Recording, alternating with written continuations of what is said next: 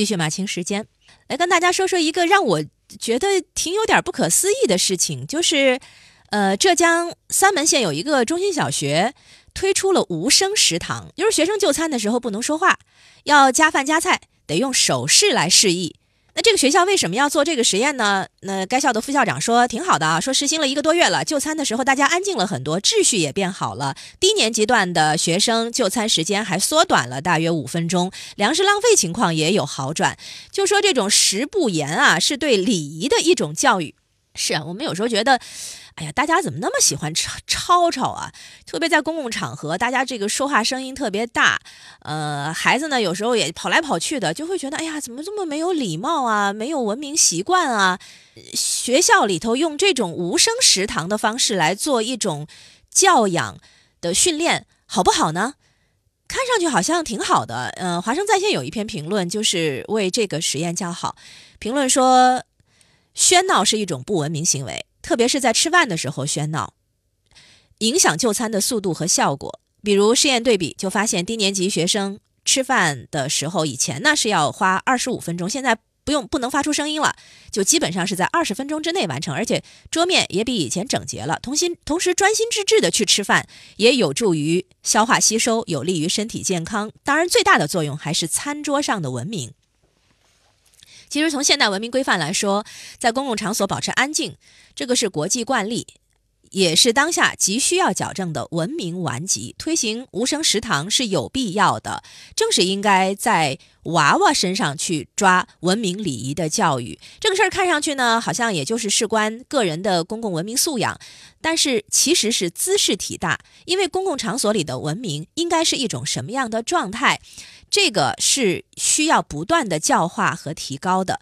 呃，当然文明习惯不是一日养成的，让学生在就餐的时候不说话少说话面临着极大的习惯挑战。就效果来说呢，经过一个月的实施，整体就餐环境已经安静了很多，秩序也在不断好转，达到了一举多得的综合效益。由此可以证明，实行无声食堂的文明素养的培育有必要性，而且前景也是值得期待的。这是一种润物细无声的一种教化，而且需要长期坚持。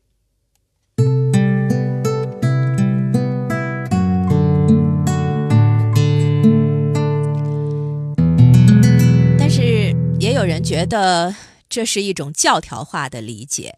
光明时评上有一篇文章说，想象一下实际场景吧，觉得还是蛮尴尬的。十岁左右的孩子本来呢最活泼好动，叽叽喳喳，爱笑爱闹，这是天性。现在竟然是一言不发，埋头吃饭，连正常的交流都只能靠手势。这个管理方式是不是有点矫枉过正了？